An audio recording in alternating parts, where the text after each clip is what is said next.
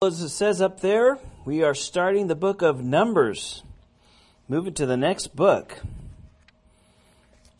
Numbers chapter 1, page 115 in my Bible. All right. Well, let's go before the Lord once more. Father, again, we do thank you for this time. We get to, well, start into a whole new uh, section, I guess, a new book, um, even though it's kind of a continuation, certainly, but um, just uh, ready for them to move out now, Lord. So um, look forward to hearing from you tonight, Lord. Thank you that you're so faithful to move through your word by your Spirit, Lord, and we ask that you would do that great work tonight in Jesus' name. Amen.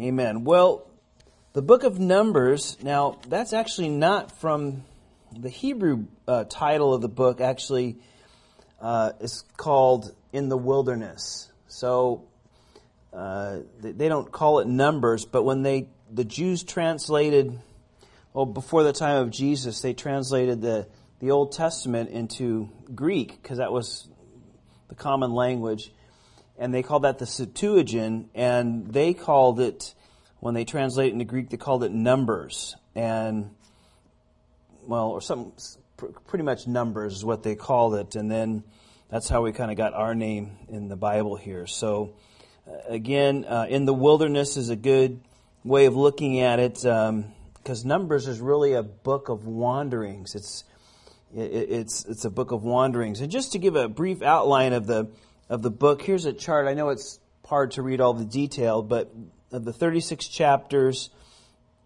um, we can kind of break it up into three sections there. And if you notice, the first one is just mobilizing the people, getting them ready. The first, oh, nine chapters, um, they're getting ready to move out.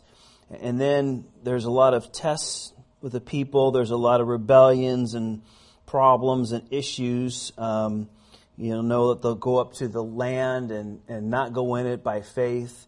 Um, so they were disqualified from going into the land. And then, well, the last, you know, 20 through 36 is this reading of a new generation where uh, they're getting ready for that second generation then to go into the land. And so that's just a kind of a brief outline. And those, these are just the, some of the main events that happen in, in those chapters there. It's a pretty good outline. You know, I probably should print it out and give you guys a copy of that, and that way you can kind of have it with you and see which way we're going.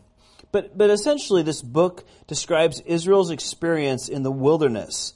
Now, as far as time frame goes, remember they've just been out of Egypt for uh, a little over a year.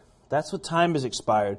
So they were in front of. It, it took six couple months from six weeks or so from leaving Egypt to getting to Mount Sinai, and then they camped at the base of Mount Sinai to get the law. You know, Moses going up there, you remember all that.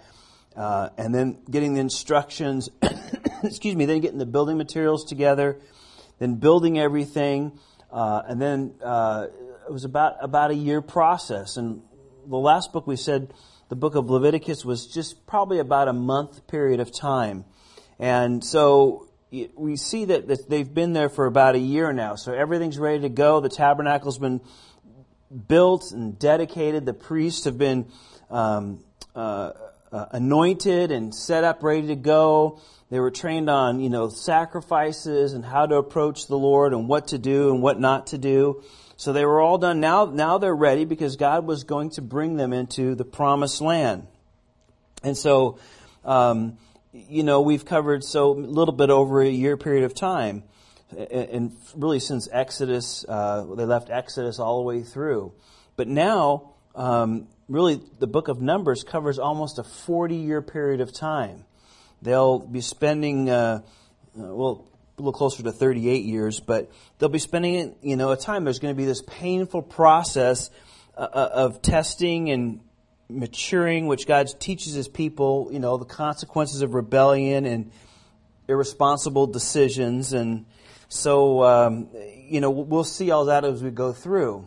Now, now you say, well, why is it called the book of Numbers? Well, as you'll see tonight, there's just a lot of counting. There's a lot of counting of people and setting aside people and finding out how many people in this age group, how many are ready for war, you know, how many people, you, you know, are able to fight when they go into battle. He's counting those. And we'll see, uh, you know, from the beginning count of, of people to the end count of, of people, particularly they'll count the men uh, able to go to battle you know, over that period of time, they, they, they lose a little bit, something like 1,800 people, where they normally would have grown by huge numbers. But you'll see that this wilderness wandering was very difficult, and their lack of faith in, in the Lord just made life difficult the whole time, the whole period of time.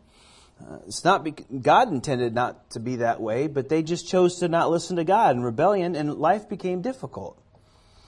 And when you don't, I mean, the, the great lesson is when you don't listen to the Lord, you don't follow His ways, life is difficult. And He doesn't do that to punish us because He would have punished us a long time ago, but He's just very showing that, hey, uh, you know, I, I can't bless something and I'm not going to bless something to your own harm. You're heading in the wrong direction, not listening, rebelling against me. There's, there's some consequences. Not only that, but it's just never going to go well. And again, um, ultimately, you know, we need to have, you know, to persevere. That's a great lesson through Numbers. We have to push ahead. And really, at the beginning, uh, they're all, God wants to bring them into the promised land, as we'll see, but in the end, only two out of all this group will go in there. It's pretty sad. Uh, those are, you know, who start good aren't crowned, it's those who finish the course. And uh, the New Testament picks up some lessons, in, of course, in, in Numbers as we'll go through. Uh, Hebrews talks about don't be like these guys and be it unbelief. And Corinthians talks about don't be presumptive, you know, trust the Lord. And so this period will, I said about 38, almost 40 years, it'll go through. Um, I, I, again, I, I, thought this was a good quote. The ultimate purpose and abiding lesson of Numbers is that perseverance is essential. Persevere, move ahead, trust the Lord, walk in faith. And we see when they do what happens, and we see when they don't what happens. Now, the, the trip from where they are right now was maybe 150 miles, let's say, to 200 miles or something like that. It should have taken them about 11 days to make this trip. And again, we'll see it takes about 38 years for them to finally make the push into the promised land. So, anyway, that's by way of inter- uh, introduction there. Let's, let's look at verse 1 of Numbers chapter 1. It says, Now the Lord spoke to Moses in the wilderness of Sinai in the tabernacle of meeting on the first day of the second month in the second year after they have come out of the land of Egypt.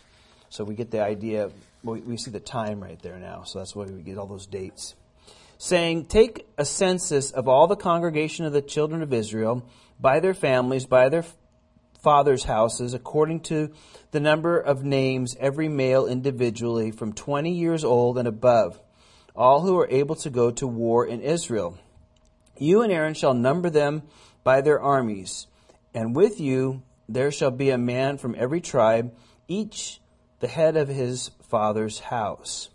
So again, here we get the, the, the, the, numbering or the counting. They're taking a census, we would say today, counting how many people or how many men, actually 20 years and old and older, who, who are able to go to war.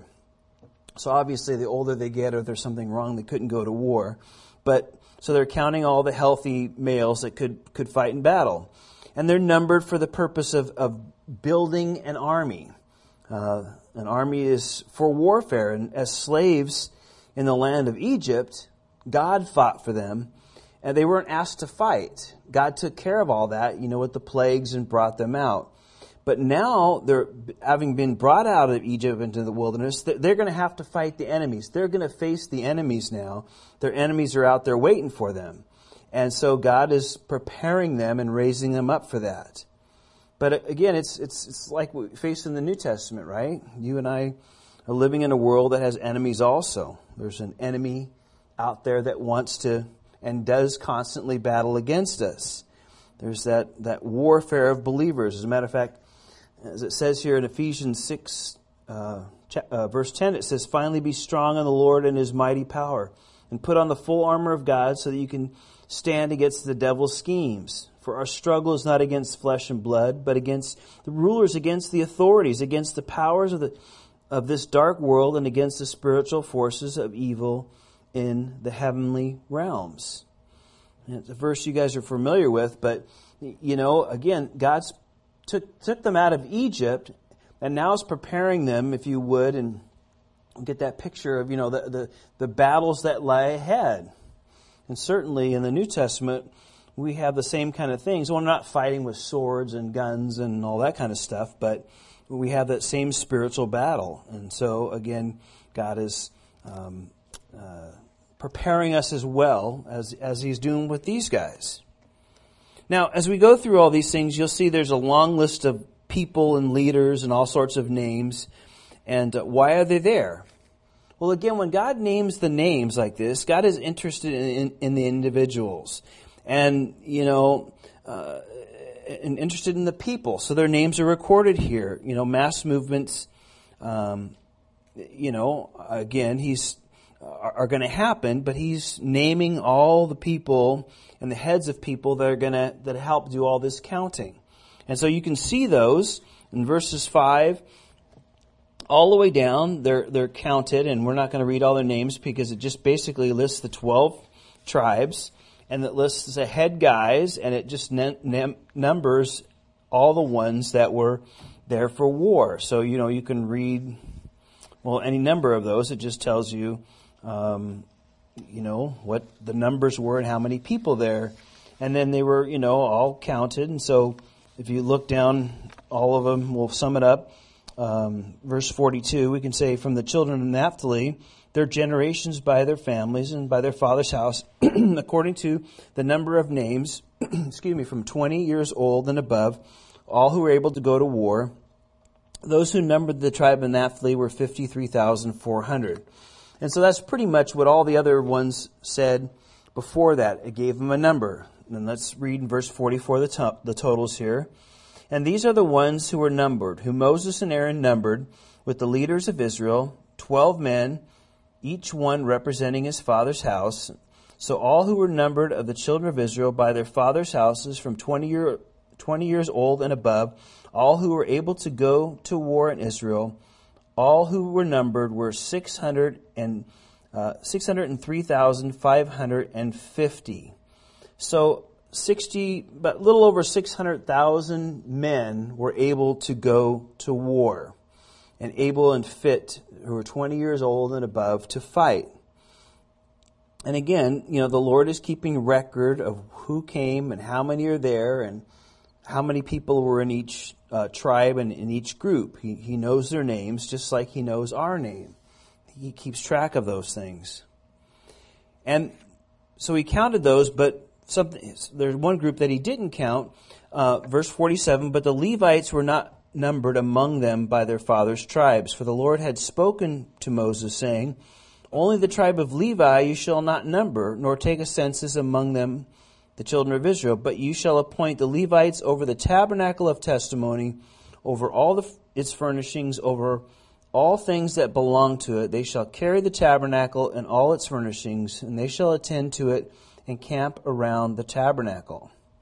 So one group of people, the Levites, were excluded from this counting, this census, the numbering of the people, because they weren't numbered for war, they were in charge of the tabernacle. And the Lord says, No, these guys are going to be set apart to serve me, to do what I um, have you to do, to prepare all those things and prepare all the uh, all the things to, for the people to be able to come before me and me to be in the midst of the camp. And so he said, these guys aren't going to be going to war. They have other things that I've called them to do. And then finally, excuse me, in verse 51, and when the tabernacle is to go forward, the Levites shall take it down. And when the tabernacle is set up, the Levites shall set it up. The outsider who comes near shall be put to death. Yep, and the children of Israel shall pitch their tents, everyone by his own camp, everyone by his own standard, according to their armies. But the Levites shall camp around the tabernacle of the testimony, that there may be no wrath on the congregation of the children of Israel. And the Levites shall keep charge of the tabernacle of the testimony, and thus the children of Israel did according to all the Lord commanded Moses, so they did. so again here, we see here that each family uh, was to set up their tent opening towards the tabernacle. So that's pretty interesting. So when everybody woke up, no matter which way where you were to be camped, and we'll look at that in a minute. Sorry. um, no matter where they were camped, their tent opening was always supposed to be facing the tabernacle. So no matter where they were or what was going on, as soon as they walked out the door, so to speak, they would look and they'd see the pillar of fire at night or the, or the cloud uh, during the day, and they'd always just, you know, they'd be immediately their attention would be drawn to the Lord and His presence there. And you notice that, that, He's supposed to be in the center of the camp. The tabernacle, the presence of God, was to be the, in the center, in the middle of where everybody was.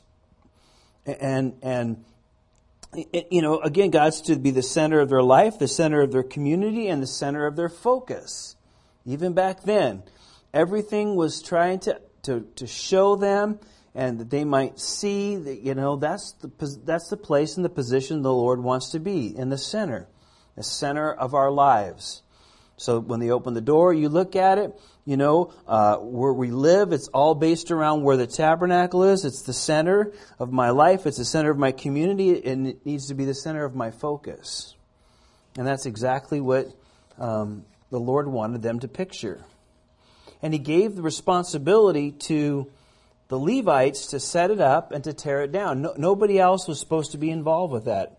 Other, others were going to do other things, but God had spe- uh, specifically called those guys to do it. So, some guys from you know Judah or uh, Benjamin or some other group of people, they weren't to go over there and, and move that and take that thing that was responsibility, and there was very uh, procedures for God to do it. Now, why is God doing that? Well, first of all, uh, there's probably about 3 million people here, and God is going to make this very organized, as we'll see. There's, everybody's got a role, everybody's got a job, everybody has something to do, and God calls it out and spells it out.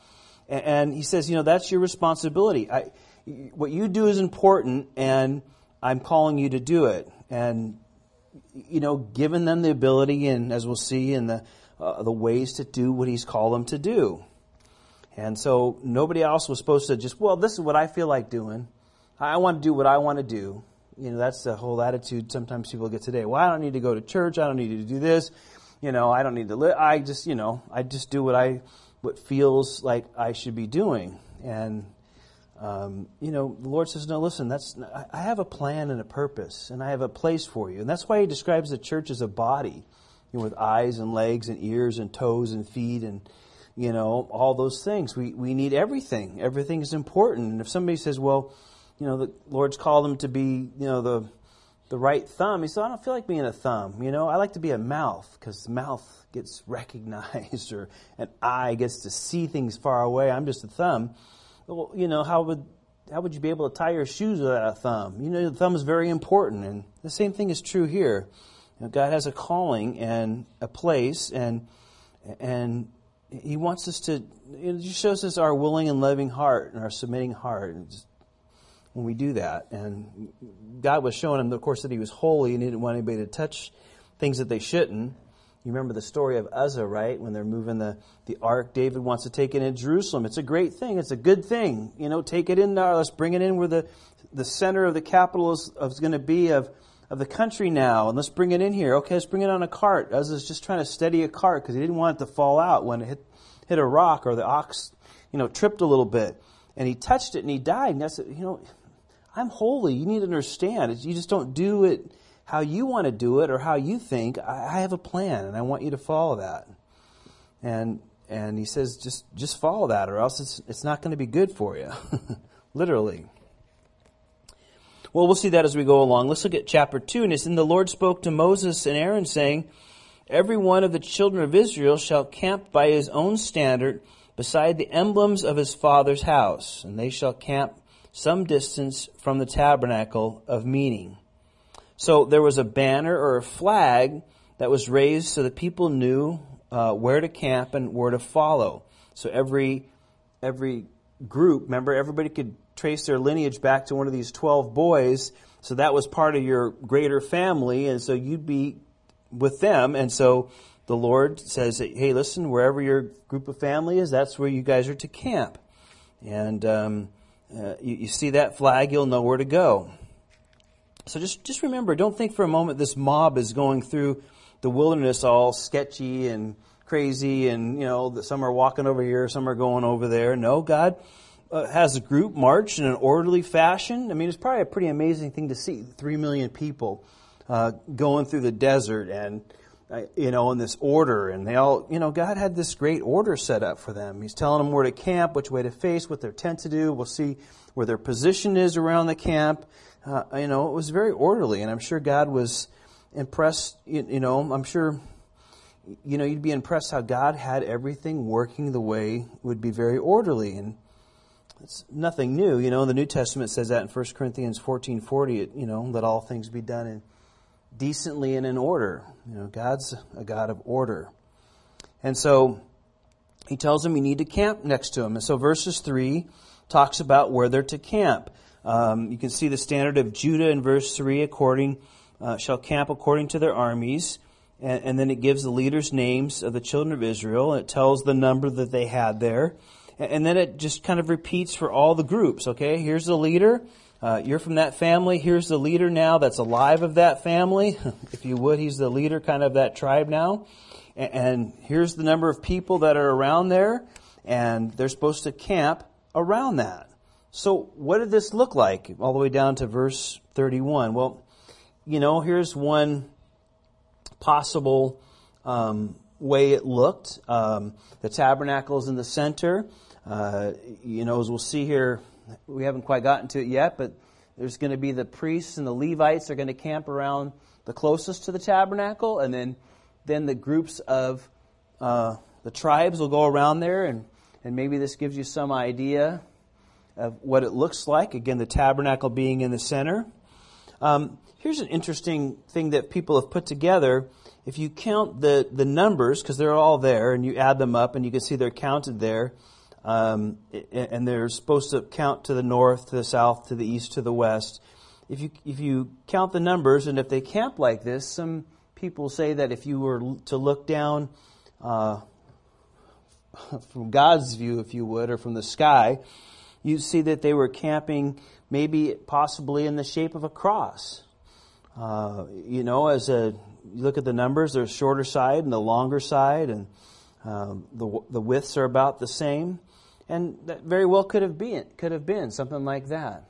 But the point is that, you know, the, Lord's in the center, uh, then the priests and the Levites are around, and then the people were around that. And all their tents were facing in, no matter where they were camped, to the, to the tabernacle. And God was just giving them a great picture and showing them how they all camped around there. God was had them all in a in, in the spot. And, and very well could have been in that shape, you know, this giving them something of what they were going to look like, and giving a picture prophetically of what Jesus would do.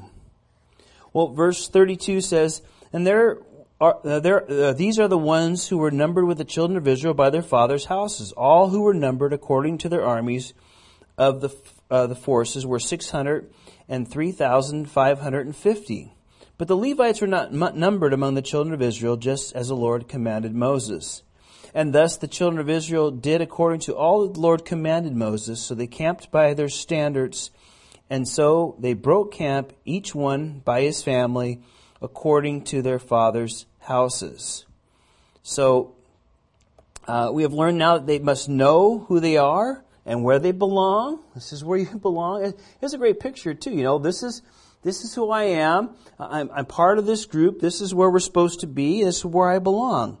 And, you know, they, everybody, you know, everybody knew that. It would probably be kind of a, a neat thing in one sense because, you know, you got to think of all your relatives that you know, you know, your cousins, your aunts and uncles, your, you know, uh, grandparents, your, you know, all those groups, you know, you'd be connected to them somehow. Some of them probably, obviously, you know, farther off, but, you know, you'd all be related somehow. We'd all be camped together, and this is, okay, they plant the flag here, so this is where our group goes, and we settle in, and we do all this. It was, you know, it was a great thing. They knew their place and knew where they belonged, and I think that was an important part of that whole fellowship that they that God wanted them to have in, in, in, the, in that community.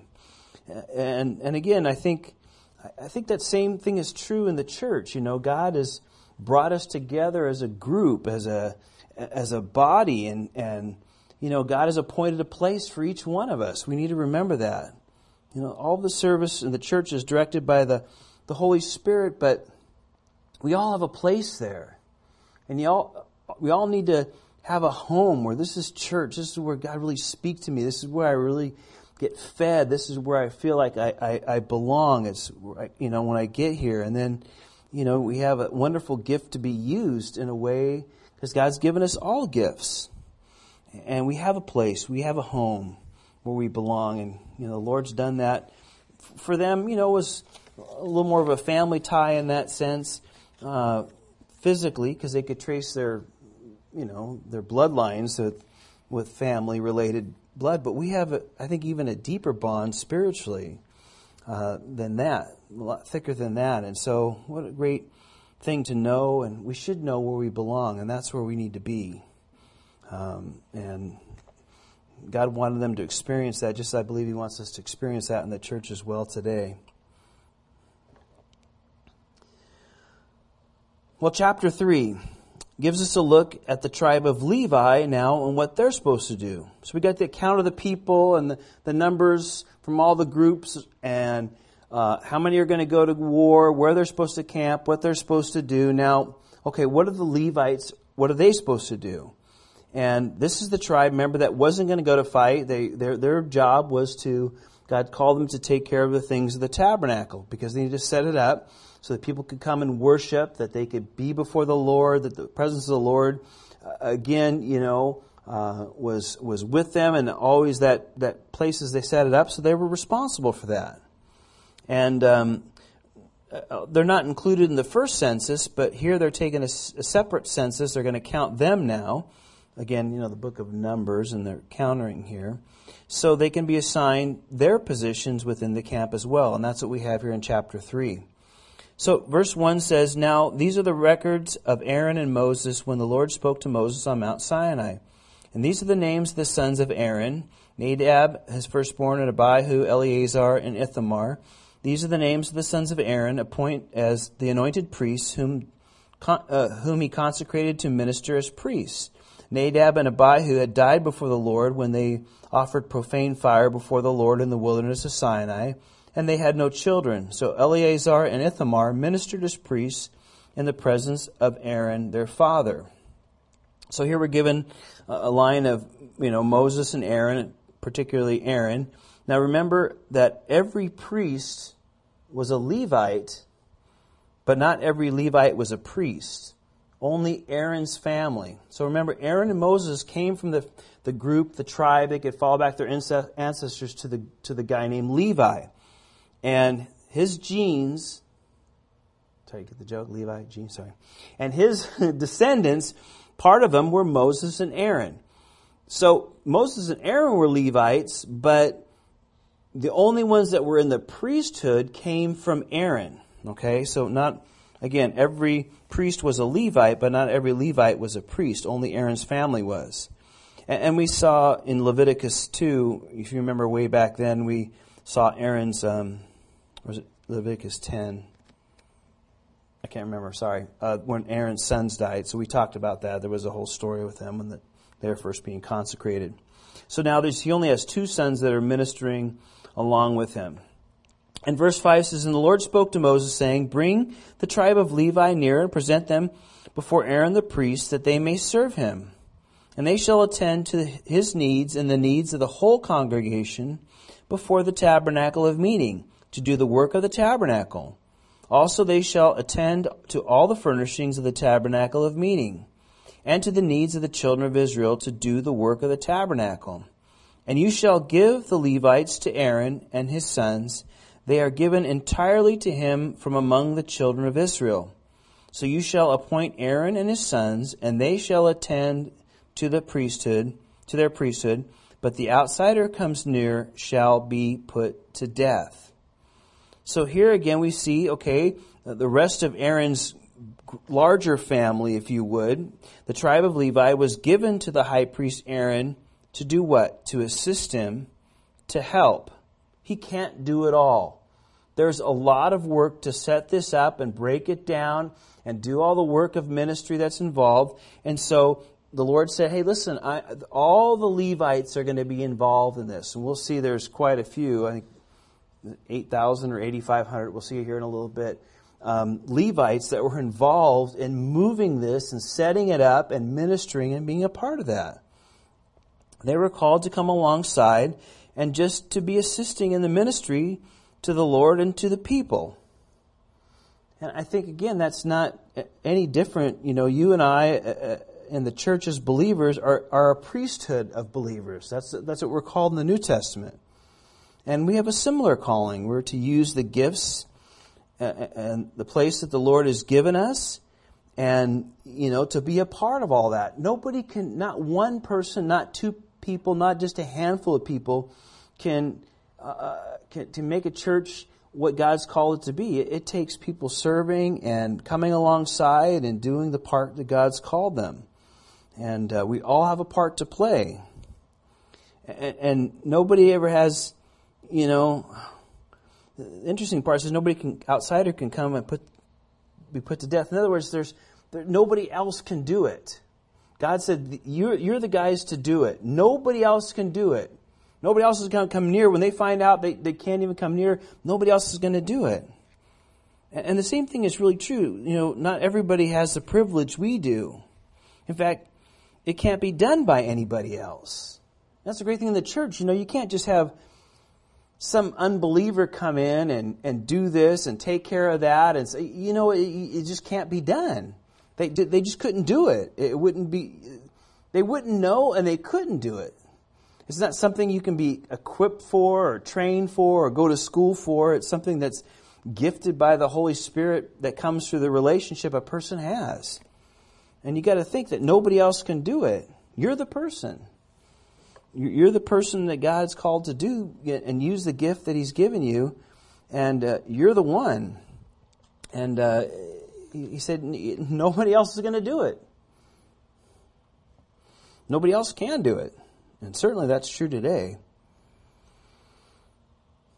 Now, you know, every once in a while you read those stories in the, in the paper of a, you know, a church hires some outside person to do this or to play a piano or an organ or do some kind of music ministry or this kind of thing or do that, and they hire them to do this stuff. And boy, you can see how that just, um, you know, just sets up all sorts of problems because they just can't do it. They just don't have the Holy Spirit because they're not born again. And to try to mix those two things, it's funny how many emails in the church gets every day from people just wanting to do this and wanting to do that. And some of them, you know, seem to know and probably love the Lord. I, I you know, I, I can't sort any of that out because I don't know. But some of it just seems like something you, you know, like the church is just a business, right? And um, the church is anything but a business. Uh, not that we run things sloppy or anything like that, but it's just, you know, it's led by the Holy Spirit, done by people that are filled with the Spirit. And Lord, help us if we ever try to bring somebody in just because we think they're somewhat skilled in some area out there. Not that that's bad or wrong that they're not skilled, but but they can't do what we do because they just don't know the Lord. And if you would, that's kind of a picture of what we see here in Numbers chapter 3. Well, verse 11 Then the Lord spoke to Moses, saying, Now behold, I myself have taken the Levites from among the children of Israel instead of every firstborn who opens the womb among the children of Israel. Therefore the Levites shall be mine, because all the firstborn are mine. On the day uh, that I struck all the firstborn in the land of Egypt, I sanctified myself all the firstborn in Israel, both man and beast. They shall be mine, I am the Lord. Now we see here what the Lord is changing here, because you remember all the way through Exodus and all the way through, God said very clearly that He spared the firstborn uh, on that last plague on the Passover. The death angel would pass over the house and spare the firstborn in those households. And those that didn't apply the blood, we know that the, the, uh, the, the that death angel that passed over, those firstborn died. And God said, listen, I did that. They belong to me. And so he was setting aside all the firstborn to be dedicated to him. But now the Lord is changing it. He's saying, rather than having the firstborn male of every family be mine, I am setting aside just one group of people, the Levites, to be in my service instead of the firstborn. Now, again, uh, I think it would be very wonderful. And I think God's plan originally was imagine having every person, one person in the household, and to be the oldest boy, um, he would be dedicated to the things of the Lord, which would really bring home worship and service and understanding the things of the Lord into everybody's home. Because you know, every firstborn male after they came out of Egypt would just be, uh, you know, if you would, in, in service of the Lord. And of course, they would go in the tabernacle and then come back and doing that and all this. But you remember the the act of the golden calf. You know, the only ones that really came to wanting to do God's will were the Levites. Remember, Moses said, "Who's for the Lord? Come on over here where I am." And he offered that to everybody because it went out to everybody, but the only people that would come over and, and said, you know, we're going to stand for the Lord, we're not going to stand for this golden calf stuff and all the nonsense that's going on with it, was these groups of Levites. And then Moses said, hey, you need to take care of this right here. I know it's going to be hard, but this is what the Lord wants. And, and that's the people that, uh, you know, wanted to dedicate and did the thing what the Lord wanted to do. And so now the Lord is basically calling them in to being in his service here. He said, They're all mine, the firstborn, but I'm going to take in place of those this whole group of Levites here. And they're going to be serving me. So then, verse 14, the Lord spoke to Moses in the wilderness of Sinai, saying, Number the, the children of Levi by their fathers' houses, by their families. You shall number every male from a month old and above. So Moses numbered them according to the word of the Lord as he had commanded. Okay, so I want to know how many males are out there of Levi. And verse 17 says, And these are the sons of Levi by their names Gershom, Kohath, and uh, Merari. Uh, Merari. Um, so, note, I stop here because note those three names because sometimes as we go through the Old Testament, particularly in the next number of books here, some people um, they won't call them Levites, they'll call them from Gershom or Kohath or Merari. They'll, they'll call them those names. But basically, the, the boys that come from Levi are those three boys.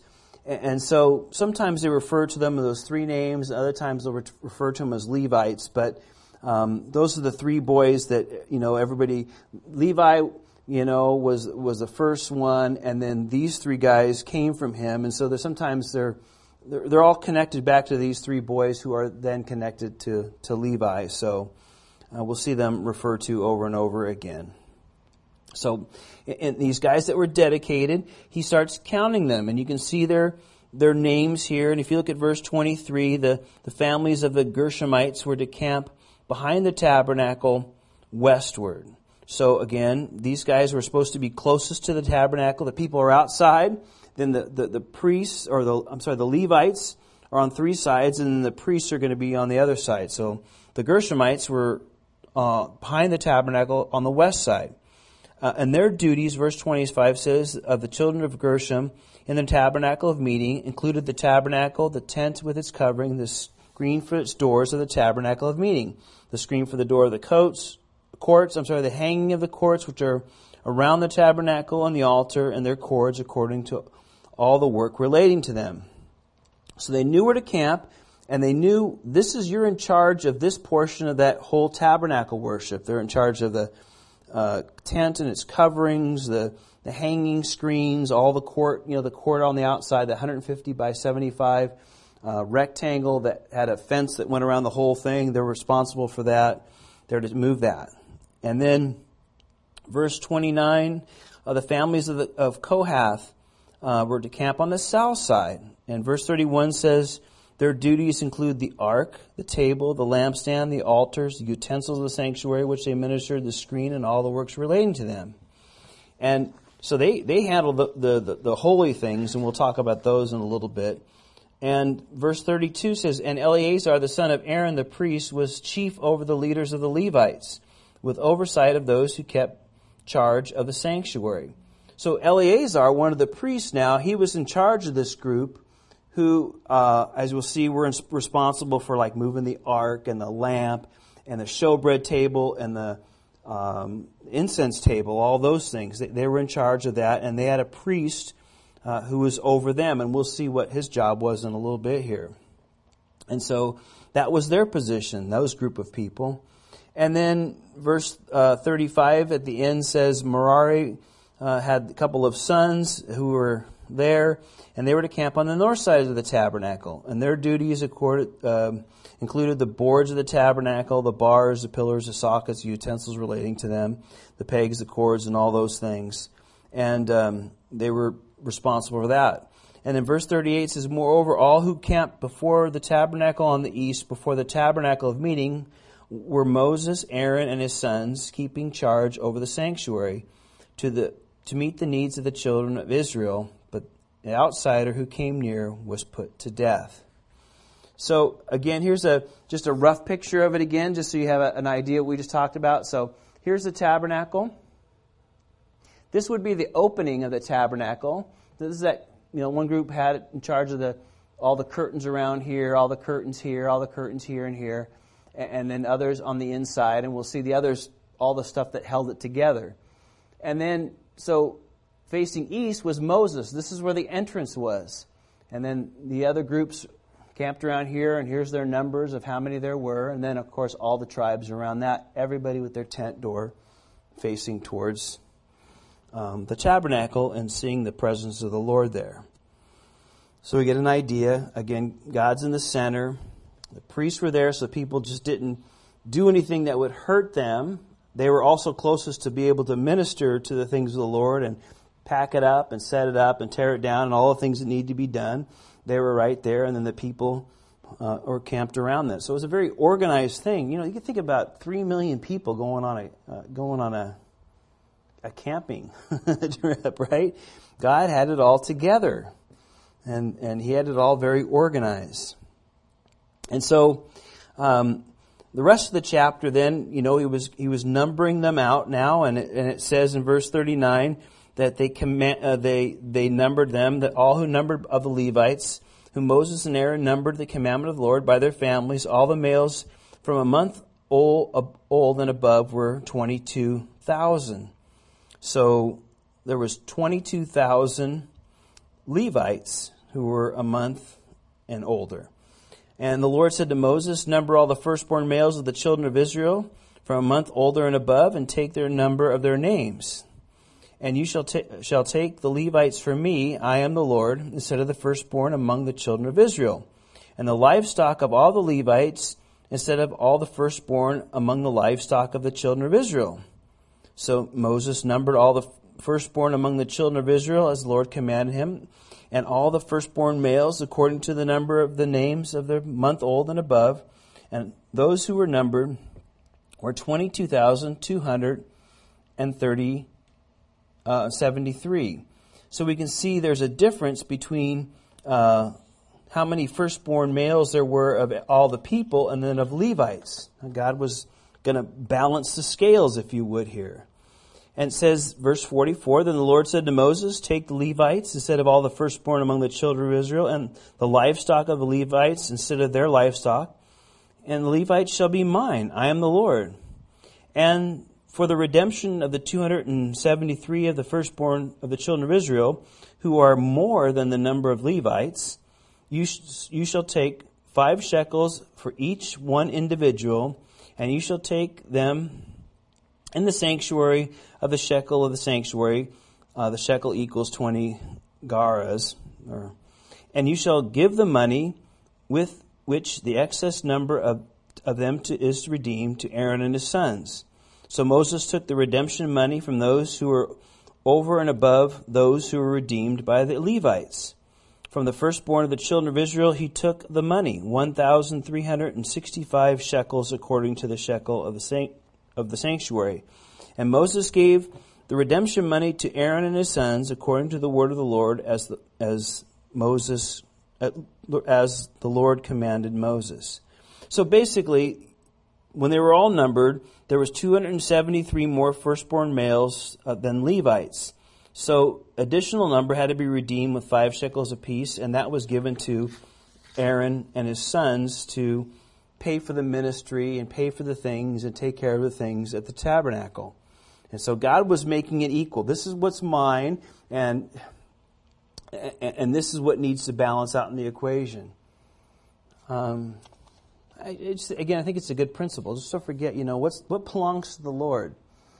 Um, you know, we need to always, always, always give what belongs to the Lord. And it's not just about money, it's about our time and our effort and our heart and our lives and our decisions. Uh, you know, the Lord has a plan, and, you know, He wanted to use these Levites to minister to his people. They were that connection that he used in, in the Old Testament. And, you know, he's saying, I, I, I want that ready and well prepared and well staffed, and, and this is what it's going to take. And, and the Lord does the same thing in our lives. So I, I know what it's going to take. I know what, you know, you need, that I might, that you might be the usable vessel that I've called you to be. And, you know, but you, you got to be willing to you know, have the willing heart to do what I've called you to do. And um, I always want to give the Lord his due, so to speak, if I could put it in those terms. You know, we, we just do. That, that's, I think, kind of what, what Jesus, when he said, you know, you want to be my disciple, you need to pick up your cross and follow me daily. It's denying yourself, pick up your cross and follow me. You know, that's just if I could put it in that way, you know, giving the Lord his due. And it's not a hard thing. Yeah, it's denying the flesh. I'm not saying there's not hard decisions, but at the end of the day, you know, there's just such a rich reward for doing that compared to doing our own thing. And we all know that. Um, and, and it's just, you know, a good picture of that here. It just, it's going to go well for you. As the Lord says. I'm doing it for your own good. Well, let's finish up with chapter 4 here. So the census was taken, was different, you know, uh, uh, here in this chapter than the one in chapter 3. Uh, here now, they're going to number um, those between the ages of 30 and 50 who are specifically able to work into the service of the Lord and the holy things. So God now is going to take that 22,000 now he's going to say, okay, there's 22,000 of it, but there's only certain of you that can actually do the work. And you have to be from the ages of 30 to the age of 50.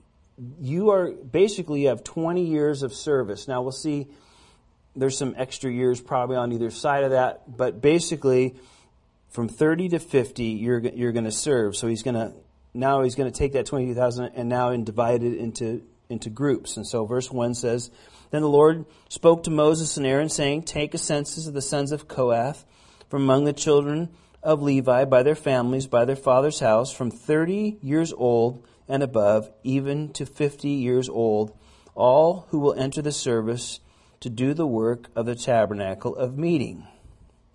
Now, as we'll see when we get to chapter 8, um, it talks about them being 25 years old, but here it says they're to be 30 years old.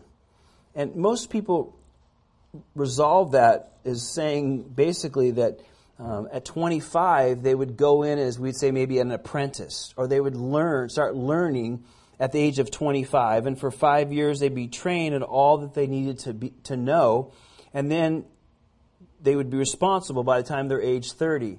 and that might be true on the backside too. When you when you're 50 when you're 50 now, and I think it was a lot of hard work. So, you know, I think God was saying at 50, man, you're just you're not going to be able to do you're not going to be able to do it anymore. And you know, didn't start him too young because he wanted them mature because they had to make some pretty tough decisions. Some of the priests had to make some important things, and the Levites they were they were looked on.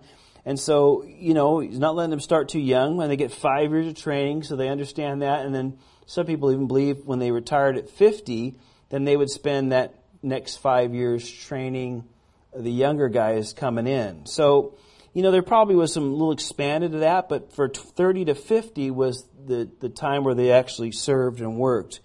Um, and then they probably had some training on either side, and they were older, experienced guys would be probably training the, the new guys on the other side. But right now he's setting up height just to see how many actually can physically do the work.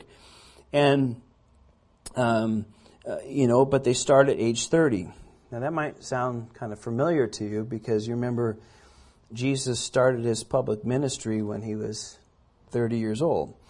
And I think that's a picture and there's a reason for that. I think that, you know, is reflecting back and showing that what we're seeing, what we're reading right here, because they started when they were 30. So, okay, so now he's going to take these guys, count who's from 30 to 50 years old, of these sons of Korath, and we'll see the responsibility now that these guys have. Again, God's very orderly about what must be done. Now it's down to the detail. Uh, just as the Lord is interested and has a plan in great deal, re, detail for our lives as well. Here's your plan. Here's the guys. Now, here's your. This is what I've called you to do. This is what I'm calling you to do. He does the same thing with us too. So these guys, uh, the service of the sons, verse four said of Kohath, and the tabernacle meeting related to the most holy things. When the camp prepares for journey, Aaron and his sons shall come in, and they shall take down the covering, the veil, and cover the ark of the testimony with it. Then they shall put the covering of badger skins and spread them over that uh, over that a cloth entirely of blue, and they shall insert its poles. The poles on the table of showbread shall be spread with a blue cloth, and they shall put the dishes on it, and the bowls, and the, pan, uh, the pans, and the bowls, the pitchers for pouring, and the showbread shall be on it. And they shall spread the sacred cloth over them, and cover the coverings of badger skin, and insert the poles. And they shall take a blue cloth, and cover the lampstand of the light, and its lamps, its wick trimmers, trays, its oil, all its oil vessels which they service them. They shall put them with all the utensils and cover uh, covering of badger skins, and uh, put on it on a carrying beam. And over the golden altar they shall spread a blue cloth and cover it with a covering of badger skins, and they shall insert the poles, and they shall take the utensils of service which the minister in the sanctuary, and put them on a blue cloth, and cover them with badger skins, and put them on a carrying beam. And then it talks about taking the ashes from the altar, and the implements, and covering them, and then utensils, and, and Verse 15 says, And when Aaron and his sons had finished covering the sanctuary and all the furnishings of the sanctuary, when the camp is set to go, then the sons of Korah shall come, Korath shall come uh, to carry them, but they shall not touch the holy things lest they die. These are, are the things in the tabernacle of meeting which the sons of Korath are to carry. So the priests were to make these things safe for these, these 30 through 50 year old guys, the sons of Korath, to come in and do their work. Um, again, these were the holy things inside that tabernacle. And God said, listen, they're mine, they're holy. Uh, nobody's to look on them. It's, nobody can look at those things. Nobody can look at those things and touch them or anything. They, they couldn't do that. And so what they would do is they would say, hey, listen, um, uh, a lot of people believe that's what they did because remember the, the high priest could only go in that holy of holy places where the ark of the testimony and the mercy seat were. They could only go in there once a year. And so a lot of people, you know, think this is probably how it happened, how it's described. So you have that big curtain that divides it, you know, where the presence of God would. So the priest would go in. They wouldn't even look at it. They would, you know, because they were all in rings. They would take the that curtain off and just take it and walk it back and drop it over the the Ark of the Covenant and cover that, and then they would cover the, the table of showbread and, and the and and uh, the incense altar, and you know that the menorah, that big candle, and they would. That's why all those things, and then even out front the the uh, burnt offering uh, where they did the burnt offerings, remember everything had poles in it. If you remember when they were building it, long poles. So the Aaron and his sons would cover everything because they're the only ones that could be in there. And then once everything was covered, then he said, "Okay, guys, come on in. You guys take it and transport them." And they had to carry everything. Literally, these guys were in charge of actually huffing all this stuff because this couldn't be put on carts. It couldn't be carried any other way but on those poles. That's what God designed it to be that way. And uh, again, uh, you know, I think it's a great picture because the only thing the Lord requires us to carry is our relationship with Him, right? I mean, that's it. Everything else He'll provide for us that we might do the work that He desires us to do. And God had a way, and He said, Listen, this is the way I want you to carry it. This is the way I want you to do it. I don't want you to, to think that I'm common or ordinary, that you could touch this, you can go in anytime, anybody can do anything. No, I'm a holy God. There's, there's a gap between sinful man and me. Now, I made a way for you guys to sacrifice to come to me, but you still need to know that I'm the holy God. And, and again, that whole story of Uzzah, where they just didn't follow how God wanted, and it just cost a guy his life. Uh, it's a vivid reminder that, you know, of seriousness of obeying God's commandments. So they were to cover it and basically make it safe for these guys to come in and move it. And then, uh, verse 16 says they duly appointed Eleazar, the son of Aaron, the priest, and its oil for its lights, its sweet incense, the daily grain offering, the anointing oil, the oversight over all the tabernacle, and all that is in it, with the sanctuary and its furnishings. And the Lord spoke to Moses and Aaron, saying, Do not cut off the tribe of the families of Kohathites from among the Levites, but do this in regard to them, that they may live and not die when they approach the most holy things. And Aaron and his sons shall go in and appoint each one of them to his service and his task, but they shall not go in to watch while the holy things are being covered, lest they die. So, so basically, God says, you know, you guys are responsible. You priests are responsible to make sure everything is safe for those guys to go in. That's your job. I don't want to see him suffer. I don't want to see him die. You need to take this seriously. You need to be responsible for that. Because the Korathites weren't even to, they're not allowed to touch it, and they're not even allowed to casually look on them. And when the pillar of cloud was lifted, you know, I believe that, you know, immediately Aaron and his sons went into the holy place and started getting everything ready and, you know, taking off that veil and getting it all set up. And then, you know, once it was covered, then, you know, they were able to get everything ready. And then they would put it down and uh, the vessels were wrapped up. Everything was good. So they made it ready and safe for the, the Kohathites so that they wouldn't uh, fall under God's judgment. Um, you know, they held a responsibility. I think it's a, a good responsibility for us to learn too, right? You know, we have some responsibility to the people God's entrusted us with, and we just need to be faithful to always minister to them and be a good witness and a good light. Um, you know, we, we, we need to take responsibility for that. That, you know, you know, probably the biggest regrets I have in my life are the times when I failed in those areas. And I feel like, you know, I was a terrible testimony. I have, you know, one of those, the, the saddest things for me really is I feel like that with my parents. You know, I've been a Christian for so many years, but I just never, you know, from stuff that's happened in life and dumb things that I've done and just wrong things that I've done. And, you know, it just, you know, my testimony just never was what I wanted to be, wanted it to be, and I, you know, even though they're both around, it just, it's just so close to the gospel. It kind of breaks my heart. Well, it does break my heart. It just, and I think, you know, the, the regrets I have in that area is that, you know, boy, you know, I wanted to be, always want to be in a good light. I have a responsibility to them to be a good witness, and I always want to just be a good witness in every way I can, and you know, there's so much water under the bridge. I feel like that testimony sometimes is just it's just not effective, and it's because, you know, I didn't cover everything the way I should have. You know, I didn't take care of things, and I, and uh, you know, I feel like it's it. You know, I, I I know I could have. Obviously, it's their decision. Obviously, I'm not sending anybody um, being separated from the Lord, but I but you know, you always want to be uh, uh, you always want to those you have the most you want to take care of and be a good light to them. And when you fail it's uh, or failed or you know there's so much there it's hard for the testimony to get through it. It's it's not a good thing. And so again wrapping them up making sure everything's good just making sure it's ready and it's it's just you know the things of the lord are just a blessing to them and not a cursing. Um, it's always important that we do that i think that's important thing for us to, to remember as well, have that responsibility. Well, verse 21 and really down through verse 28 talks about the, the group of Gershom now. These Levites, uh, they counted them, and uh, their, their job was to, um, you know, uh, points the tax their duty. They were to move things around, the coverings and all that stuff, the screens, the door. We talked about that in verse 25. And they were assigned um, tasks to do those things that took around the outside now of the tabernacle.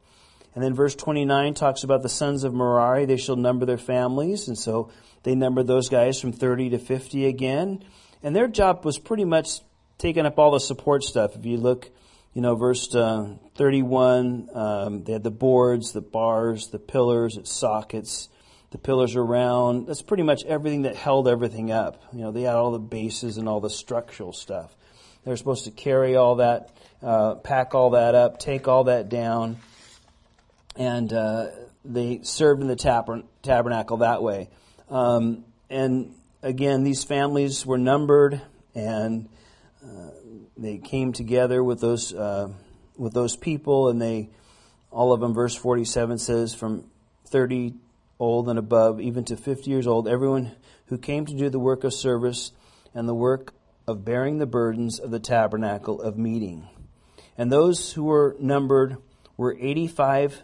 Uh, 8,580.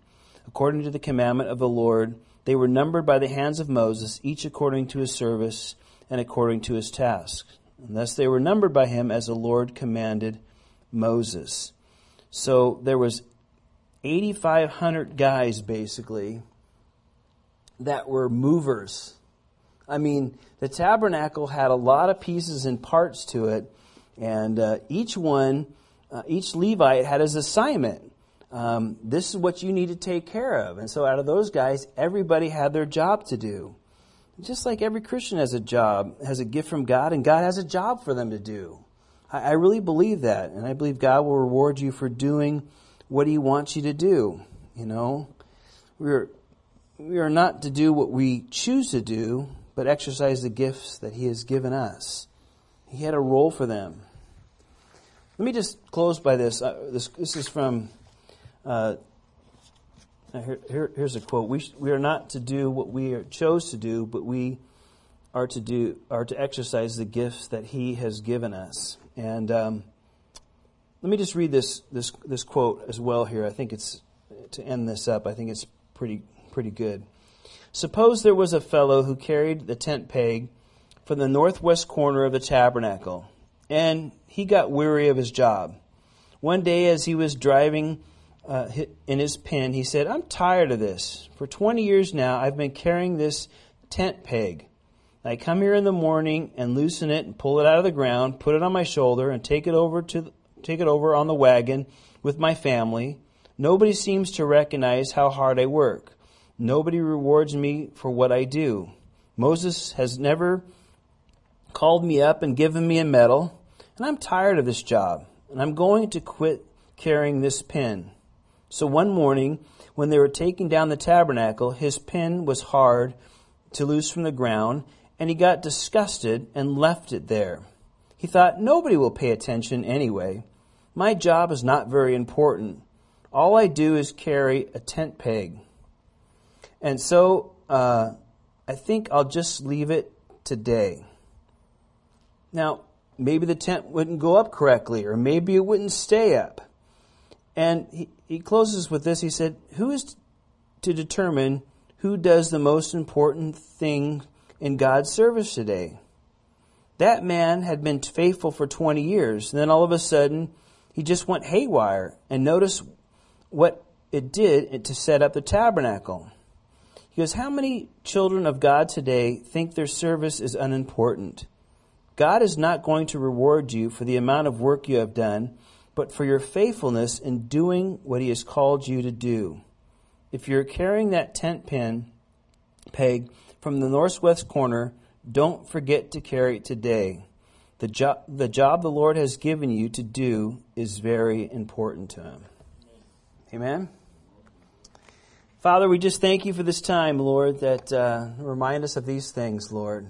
Bless them to our hearts, Father, as you have spoken to us, Lord, and as we learn simple lessons that you are just, well, you have an order, you have a place, you have a, a gift that you've given us and responsibility that we have, and and Lord, may we be those that um, faithfully use those gifts and talents that you give us, that we don't bury them, that we don't think they're not important, that we don't end up like that little story that I just read, Lord, that we don't think we're important and what we have isn't really significant. Lord, you don't look at it that way. You don't rank it as what's important, what's not important, no matter what anybody thinks. Whatever you call us to do, Lord, help us to be faithful in doing it. And Lord, that's what you reward. That's what pleases you, is our faithfulness to what we've called to do and to be those using the gifts that you have given us, Lord. We thank you for these lessons, Lord. Bless them to our hearts, for we ask this in Jesus' name. Amen. Amen.